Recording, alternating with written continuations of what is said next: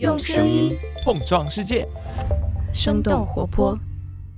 嗨，大家好，我是徐涛，我们一起用发问获得多元视角，发现更大世界。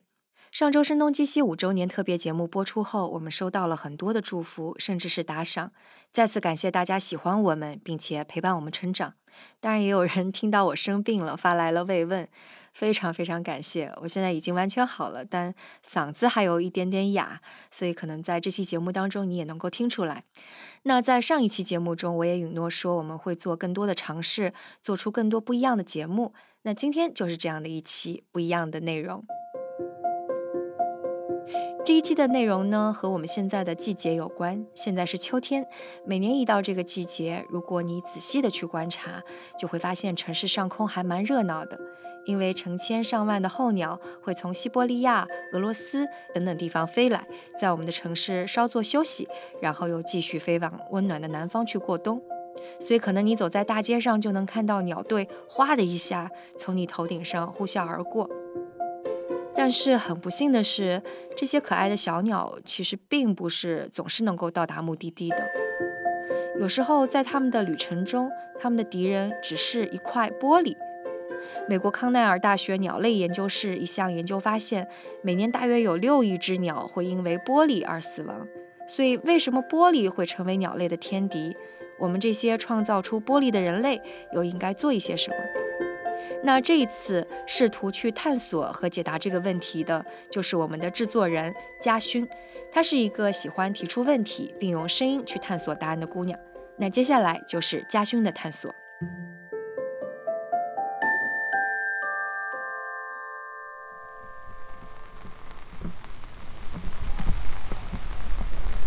我现在是在上海。然后，哎，我的天呐，今天这个天气可是真不好，下着中雨，还刮着小风。然后我现在打着伞，举着麦克风，去参加一个活动，在上海中山公园观鸟活动。对，现在要去找。说来不巧，观鸟当天正赶上今年第十八号台风圆规过境，上海大幅降温。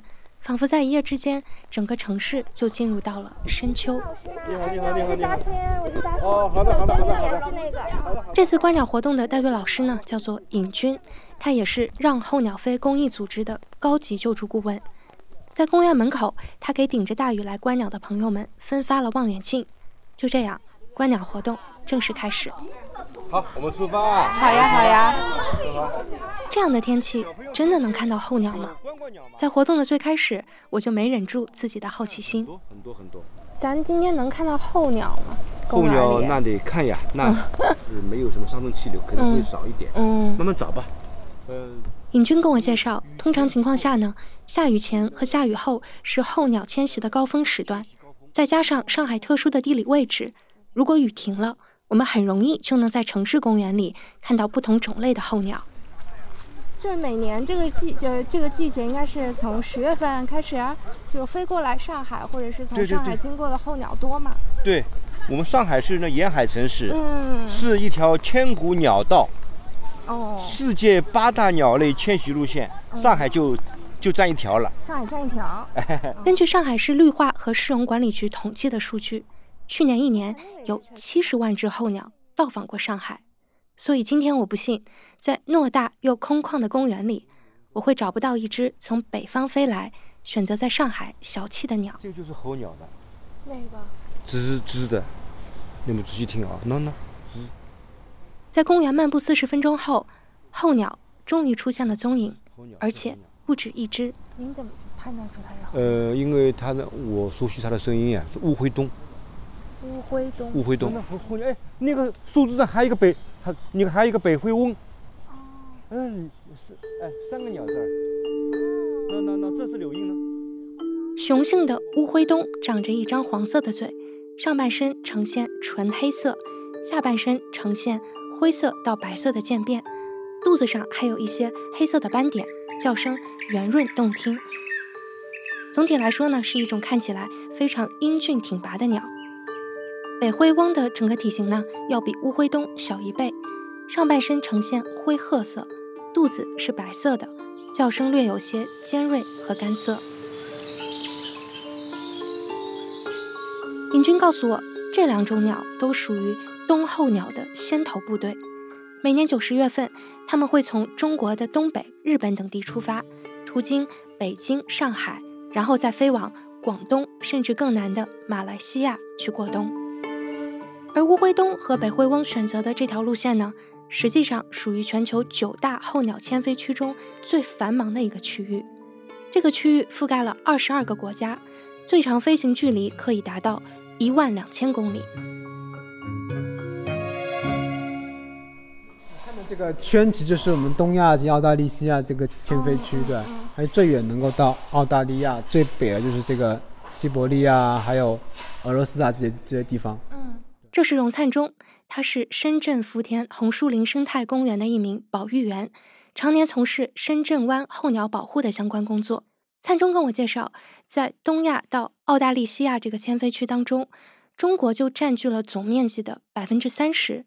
这就为包括乌灰鸫、北灰翁在内的几百种候鸟提供了多个必要的加油站。其实，它我国是这个整个这个这个迁飞区里面最重要的一个国家，因为涵盖了我国大部分的一个领土，所以在我们国家去开展保护工作，其实是至关重要的。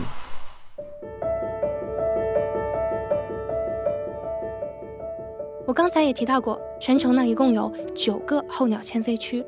除了东亚到澳大利西亚这个区域之外，还有另外三个迁飞区也会经过中国。而当上千万只候鸟在进行季节性迁徙时，它们难免会掠过你的头顶，盘旋在你居住城市的上空，停留在你家旁边的公园。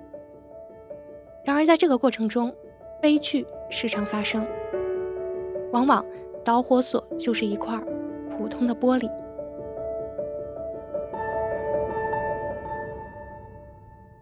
去年春天，尹军救助了一只在北迁过程中撞到某户居民玻璃上的鲜八色鸫。这是一种身上拥有八种鲜艳颜色的国家二级保护动物。它是连撞两次玻璃，第一次撞玻璃撞晕之后，它还没清醒，它就是又撞墙了。第二次更厉害，撞墙之后它直接掉地上，再捧起来之后它就飞不了了。检查身体之后吧，上下颚啊给撞歪了。他尹军告诉我，每年他都能收到大概几十起来自全国各地关于鸟撞的求助信息。所谓鸟撞，指的就是鸟类因为玻璃透明或者发光的特点撞击建筑或者建筑上玻璃的现象。这是鸟类在城市中面临的主要威胁之一。而在尹军经手的众多鸟撞事件中，他发现候鸟的占比明显更高。侯东东也说了嘛，人生地不熟的。对这环境一无所知，就人类有那时候造的那种，就栏杆扶梯是用玻璃做间隔的话，很容易撞伤鸟的。鸟类的进化没有人类那个那个工业发展那么快，它哪里知道这个透明东西是过不去的，对不对？它根本不知道。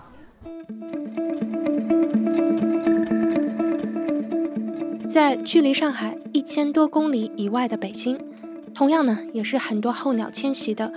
必经之路，因为北京的候鸟是挺多的，北京候鸟三百多种呢。三百多种。这是史阳，他是北京野生动物救护中心的一名工作人员。史阳介绍，全球呢有两个候鸟迁飞区，都覆盖了北京。不仅如此，北京周边的地形也为很多候鸟提供了一条更节省成本的路线。所以，一到迁徙季，北京的鸟就格外多。你看，北京的东北是。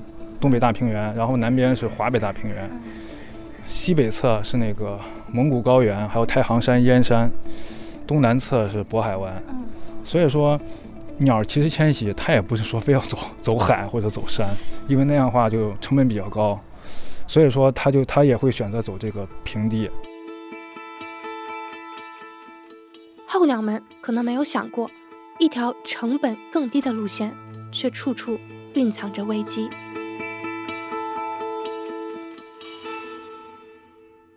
石阳告诉我，每年一到候鸟迁徙季呢，北京野生动物救护中心平均每天都能接到至少五十通市民打来的求助电话。其中很大一部分都是跟鸟撞相关。反正就是每年鸟撞怎么也有一百起左右吧。就我们救护的秋玉是鸟撞最多的，基本上都是在北京城区救护的，就是撞，我们估计都应该是撞到玻璃幕墙。秋玉是一种喜欢在夜间迁徙的候鸟，它的身上长满花斑，体型肥胖，腿短，嘴尤其的长。石阳解释，由于秋玉体型比较笨重。飞行速度相对较慢，所以一旦发生鸟撞，大部分还是缓一缓就能飞走的。不过，也有一些秋玉没有那么幸运。怎么说呢？就是最严重的就是把嘴撞断。你想，刚才那个那么长的嘴撞断，撞断以后，其实这个秋玉主要它，你看它嘴那么长，它就主要在一些就是滩涂啊、前面滩或者在这种有那个落叶这种地面，然后找虫子吃。像这种，它这个嘴要一旦一断的话，基本上就是等于死亡了。根据北京野生动物救护中心统计的数据，从2017年到今年的九月，他们一共救助过一百只秋玉，其中大概有七十只是在建筑密集的城区发现的。当然，这只是北京鸟状数据的冰山一角。史阳坦言，虽然啊每天接到很多关于鸟的求助电话，但是大部分时间。由于无法亲自去到案发现场，他们就很难判断鸟到底是因为什么原因而受伤的。我们都不是第一现场发现的，市民可能他也确定这个鸟是怎么受伤的，所以说它到底是不是撞伤，很难统计。而且就是很多鸟，就说白了，就是包括假如说叫完以后死亡了，我们兽医所有的死亡鸟，兽医都要剖检的。剖检以后，兽医他给出的剖检的一些结果都是，比如说。嗯比如脑部淤血呀，或者内脏破裂呀，就这种的，你就问他是这个鸟是不是撞伤撞死的？这兽医他从解剖学后，他不可能给出一个准确的结论。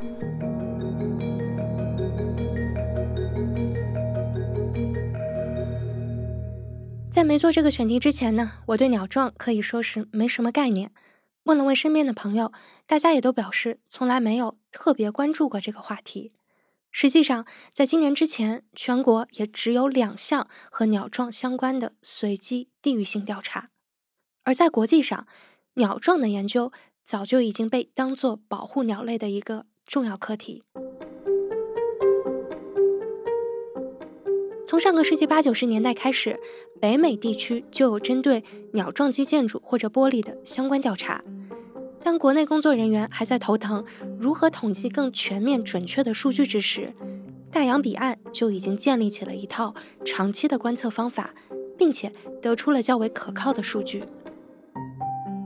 美国的调查大概基本上说，每年他们预估因为鸟撞死亡的鸟数量大概是六到十亿。那加拿大数字没有这么高，但是基本上也差不多是一亿以内左右的一个样子，数量也是比较高。李冰冰是昆山杜克大学环境研究中心的教授，他跟我回忆，早在美国读书的时候，他就有机会参与到跟鸟撞相关的调研中。在他看来，这项研究之所以能在北美取得一定的成果，一个重要的原因就是有来自大众的支持。很多的一些研究或者数据积累，可能推动的人，并不见得是在研究机构的研究人员，他可能是一些 NGO，可能是公民。所以，其实对于鸟撞的这个议题的关注，很多也是由比如说大众他来驱动的。北美地区多年累积出来的数据表明，鸟撞是由人类造成的，仅次于家猫捕食导致鸟类死亡的第二大原因。那么，鸟撞为什么会发生呢？相关研究认为，原因呢大致可以归为两种情况：一是，在白天，鸟因为看到反光玻璃上映照出的树林和天空，认为玻璃上的地点是可以到达的，所以导致撞击；另外一种情况是，鸟透过玻璃看到了另外一侧的树林和空间，认为自己呢是可以穿过去的，结果。导致撞击，而无论是哪种情况，玻璃幕墙都被认为是伤害甚至杀害鸟类的元凶。根据中国建筑玻璃与工业玻璃协会统计的数据，早在2012年，我们国家的玻璃幕墙呢就已经突破了五亿平方米，占世界总量的百分之八十五。是全球第一玻璃幕墙出产和使用大国。有很多关注鸟撞的人士曾经进行过猜测，他们认为，随着城市化的推进和越来越多摩天大楼的拔地而起，在中国发生的因为鸟撞而死亡的鸟的数量，或许要远远高于美国的六到十亿。不过，李冰冰告诉我，现在还没有任何研究能够证实这个猜测。对于中国的这个研究，然后包括调查开始的非常晚，所以现在我们还没有办法说到底在中国这个死亡数量会是多少。而就在两个月前，由李冰冰和他的学生主要参与编写的一份报告，为全国鸟状情况的研究开了一个好头。李冰冰介绍，今年春天呢，昆山杜克大学联合青年应对气候变化行动网络以及成都观鸟会，共同发起了在全国范围内的系统性鸟撞调查。在两个半月的调研中，来自全国各地的一百多名志愿者，一共记录了三十九次鸟撞事件，同时呢，还收集到了四十二条调研外的随机汇报鸟撞记录。这一次调查其实算是我们第一次全国性的调查，所以其中有一些我们看到的结论其实有意思。那比如说，我们之前认为高大的建筑物可能是引起鸟撞更多的这些情况，但我们这次调查发现，其实低矮的建筑少于六层的建筑，它其实引起的鸟撞的数量是其实比我们。高于十层、二十层的这些引起鸟撞要多。那比如说，我们发现在鸟撞的这个汇报里面，绝大多数超过一半以上的都是候鸟。所以，其实我们发现迁徙的鸟类更容易受到鸟撞的威胁。李冰冰跟我解释，结合实际调查的情况，低矮建筑物更容易发生鸟撞。或许是跟建筑周边有比较多的植被，或者玻璃面积比较大关系。不过他强调，这份报告得出的结论还需要更长时间的数据积累来不断进行论证。在这里面，其实更多的像是一个开篇性的一个探索的一个阶段性成果。其实我们更多的希望是能有意识上面的变化。最主要任务是希望可以调动起大众，知道什么是科学研究，他们可以参与其中，而且通过他们的参与以及后续，比如说他们的一些改造活动，他们的一些保护干预行动，参与到政策建议当中，有实际的一个这种政策上面的变化，或者建筑行业上面的变化。令人振奋的是，在现实生活中，已经有人开始寻找和实施减少鸟撞的措施。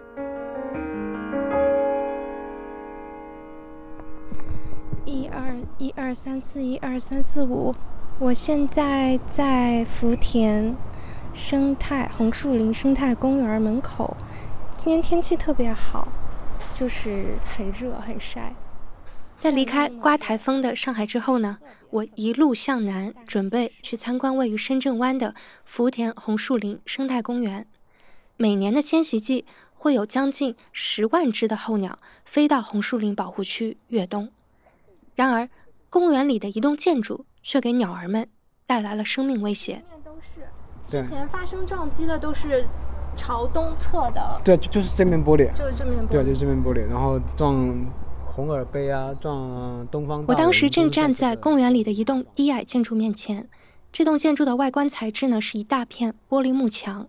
给我做讲解的工作人员荣灿中回忆，自从这栋新建筑修好以后，在一年的时间里，就有十几只鸟撞到了朝东侧的这面玻璃。我们这个建筑呢，它其实它是一个括弧状的这种玻璃建筑，然后它的朝西的这一面。这个玻璃主要反映的是水泥地面，还有屋顶的这个这个天花板。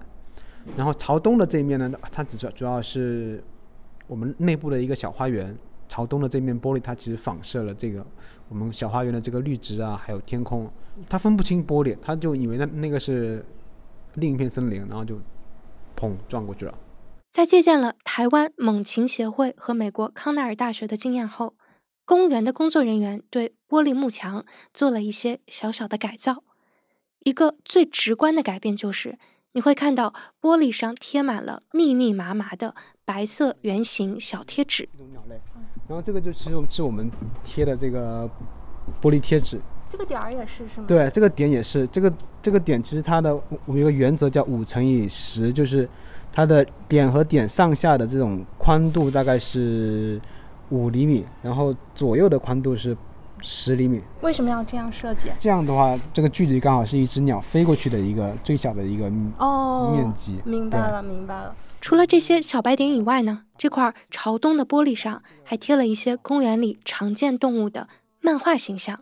既美观又可爱。那些动物，比如说豹猫、弹涂鱼，然后那个是黑鸢，包括壁虎啊、刺颈鸭、褐翅鸭，全都是我们公园常见的一些动物。那个是什么？好好看。那个是个翠鸟，普通翠鸟。哦，对，嗯，这是乌冬嘛？不是吧？啊，这个是个乌鸦。哦，是个乌鸦。对，然后雀渠、黄颈。荣灿中透露，从去年七月份公园在玻璃幕墙加装贴纸到现在。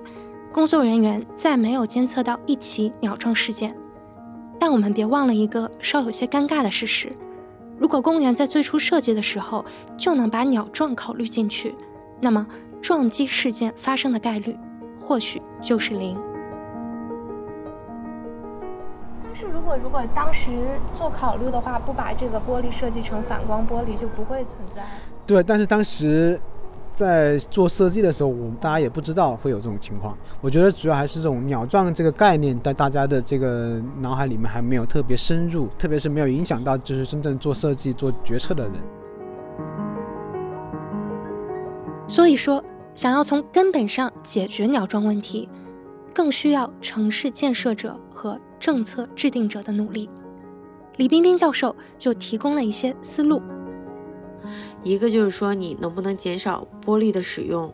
那第二，假如你要使用玻璃的话，其实现在有很多的一些新型玻璃可以进行使用，比如说它会有一些喷的这种釉彩呀，有的可能是有些蚀刻呀，那这样子减少它的通透性或者它的反光，那这样子也不会迷惑鸟类。那另外的话，有一些它可能会使用紫外线的涂料，那人可能看不到，但是有一部分的鸟是可以看到紫外线的这个反射的。那这样子对于它来说，它也看到哦，那前面并不是透明的，或者。并不是天空或者是树林，我飞不过去，那也可以减少鸟撞。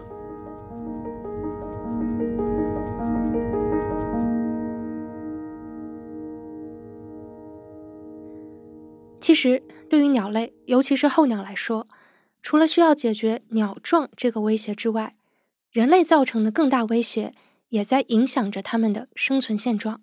北京野生动物救护中心的工作人员史阳告诉我。现在大家更担心的是候鸟栖息地的丧失，因为栖息地一旦被破坏，就是一个不可逆转的事情。这个东西就是跟人家区域发展、城市发展息息相关的，你不可能去说你保护鸟类不能发展，因为很多你想，很多一些沿海城市它没有地，它只能围海造田，从海里找地，这样的话肯定会。涉及到滩涂的开发呀，这样继续发展下去的后果是候鸟它没有缺少了自己，就是来了之后没有地方停不下来，是这个意思吗？咱就咱就说这个沧州吧，是吧？沧州的很多恒鱼类，它基本上都是在俄罗斯繁殖，它在中国沿海整个全都是一个就是旅鸟性质，就只是停下来补充食物。比如说我从俄罗斯哗飞到了飞到沧州，我飞累了，这我可能。我就要在这儿落地儿吃几天，补充能量，然后再飞。但假如这个片儿滩涂没了，它没法落，也没有吃的了。那那可能它补充不了能量，或者是本来能供一千只鸟能补充能量，现在只只供五百只了。那剩下五百只鸟有可能就被淘汰了呗。那么，让我们来一起做一个假设：如果说每消失一片滩涂，就意味着。某种候鸟在迁徙的过程中会被淘汰一半，也就是会死掉一半。那最终的结果就是，年复一年，随着这个因果关系的不断上演，一个恶性循环形成了。在未来的某一天，这种候鸟会消失，会灭绝。你敢想象吗？当然，我们更期望对未来做一个美好的预设。位于深圳湾的红树林自然保护区，或许能给大家带来点启发。哇，这这是什么鸟呀？从刚才从从对对，从我们头上飞过去。哇，好多鸟啊，这里。对，这这就是这是这是这就是保护区。我到现在还记得在参观保护区时候的一种强烈感受。在我的一边呢是鳞次栉比的高楼大厦，另外一边则是候鸟喜欢的红树林、原始的滩涂和成群的鸟儿。陪同我一起参观的工作人员凯婷跟我解释，深圳湾的位置比较特殊，难免会出现因为不同保护政策。而形成的不同景观。那像对像香港这块儿，就是纳入到这个保护名录里边，你不能够，比如说啊，在它的范围多少范围之内是不能有高楼的建筑的。当然，我们现在也在不断努力，希望推动这个区域啊。当然，如果我们也 OK 的话，就是都能够纳入到这个重要湿地公约，这样对于保护来说它更完整。明白。啊，而不能说，你看一个大湾区几种不同的保护的方式或者是保护的思路，这个还是对鸟来说。可能没有那么好吧。所以我理解，可能就这一片儿都是什么比较平房啊，什么没什么高大建筑，这一块全都是摩天大楼，差不多吧。对，但是，呃，现在几乎也比较多。这样的对比呢，虽然让人感觉极其不真实，但也是无法改变的一个现状。凯婷告诉我，无论是减少鸟撞，还是保护栖息地。关键还是要找到对的方法。刚才说的那样，就是如果找找到那个对的方法，就尽管那边是摩天大楼，就是就我们其实可以是共同友好和平生存的，很不错的。没有办法，这个就是我们未来可能所有城市的一个方向了吧？因为我我们可能没有办法让城市退化，没有办法把我们盖掉的大楼拆掉，所以就得找一些方式，让这些小动物也找到他们的。喜欢的样子，他们有他们自己喜欢的建筑，有自己喜欢的水塘。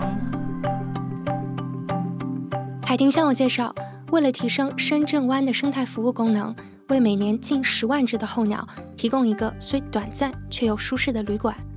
除了设计防撞贴纸之外，红树林基金的工作人员也做了不少努力。通常情况下呢，这些努力都很细碎。比如说，每年去清理滩涂上的芦苇，这样鸟来了就有地方站着；再比如说，去改造废弃的鱼塘，给候鸟提供更多栖息的空间。在凯婷看来，无论是环保人士还是普通群众，所有人做的一切努力，都是为了让包括鸟在内的野生动物回归到我们身边做准备。以下录音呢，发生在保护区里一辆驰骋的电瓶车上。稍有些吵，敬请见谅。在不断的做这个准备，嗯啊，再去想这个准备应该怎么做。我们也很想告诉大家说，在城市里是有这个机会和可能的，就不要大家不要放弃说，哎呀，好像气候变化呀，像什么这些议题，我们就是无能为力，并不是这样的。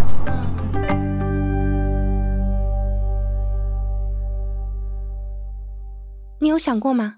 鸟其实是我们身边最常见的一种野生动物。但也最容易被我们忽视。或许从今天开始，我们能做的就是看见他们，听见他们。他们跟我们一样，也或居住，或漂泊在这座城市中。最后，想给大家放一段我在福田红树林公园里录到的两鸟的叫声，建议你闭上眼睛听。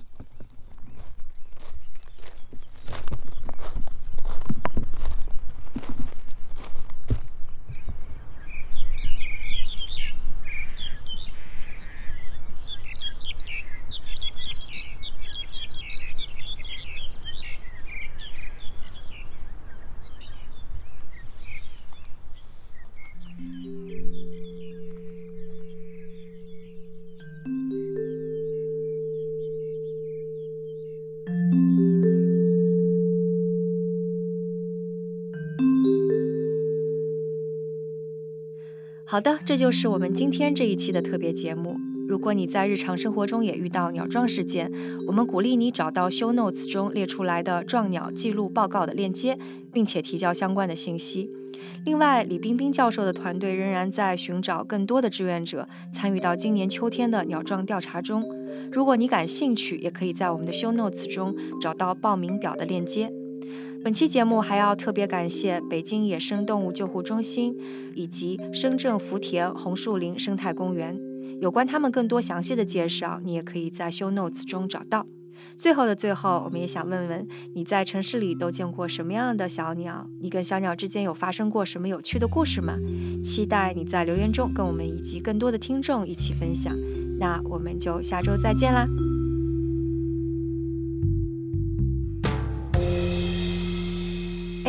别着急，今天的节目还没有结束，我们还为大家准备了一个小彩蛋。那在采访的过程中呢，我们的制作人嘉勋认识了很多有趣的小鸟，他很想分享给大家。小小鸟就在这里。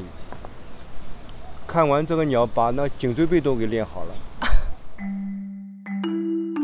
红头长尾山雀，好小好小的。那那那那那那那那哎，你看，你看，就像个虫一样。哦。那那那那那那那那那哎，这里哎，你看，爷爷爷爷有人叫它张飞鸟。张飞鸟，它那脸是黑的，像张飞一样。它，它那正面就像一个大花脸似的。是一种。这有一只反嘴鹬，你可以不用动它，你可以。反嘴鹬是什么？看到了吗？哦，就是哦，那个就是是左面那只还是右面那？呃，就是吃的，就是嘴，就头一直在摇的那个吗？对，就是这只在摇的。反嘴鹬，它的嘴巴是往上翘的，它嘴巴很尖很细，向上翘。对，反嘴。嗯，这鸟的嘴巴很有意思的。然后这个这个就被我们叫做是那个鸟中林志玲，腿很长，穿了红丝袜。嗯这个就显得很傲娇。嗯啊，因为嘴巴像上翘，像个小公主一样。嗯嗯。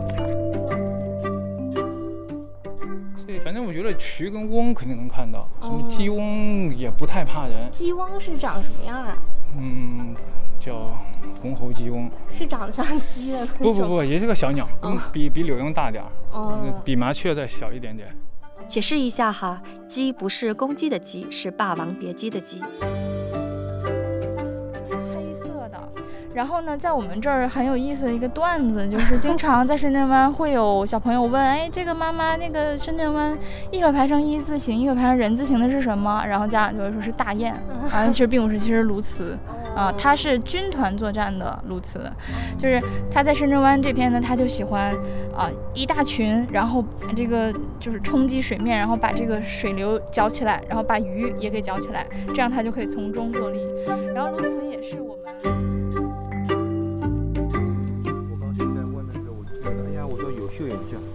就暗绿绣眼是哪个绣？绣花的绣，你看，你看，就是因为眼睛边上，它那个眼睛像像它像绣了一圈花一样，叫绣花，所以叫绣眼。这也是花鸟市场出售最多的鸟，哦，哎，对对，很常见，啊，就是那个大爷啊，拖过两笼三笼的，就是它。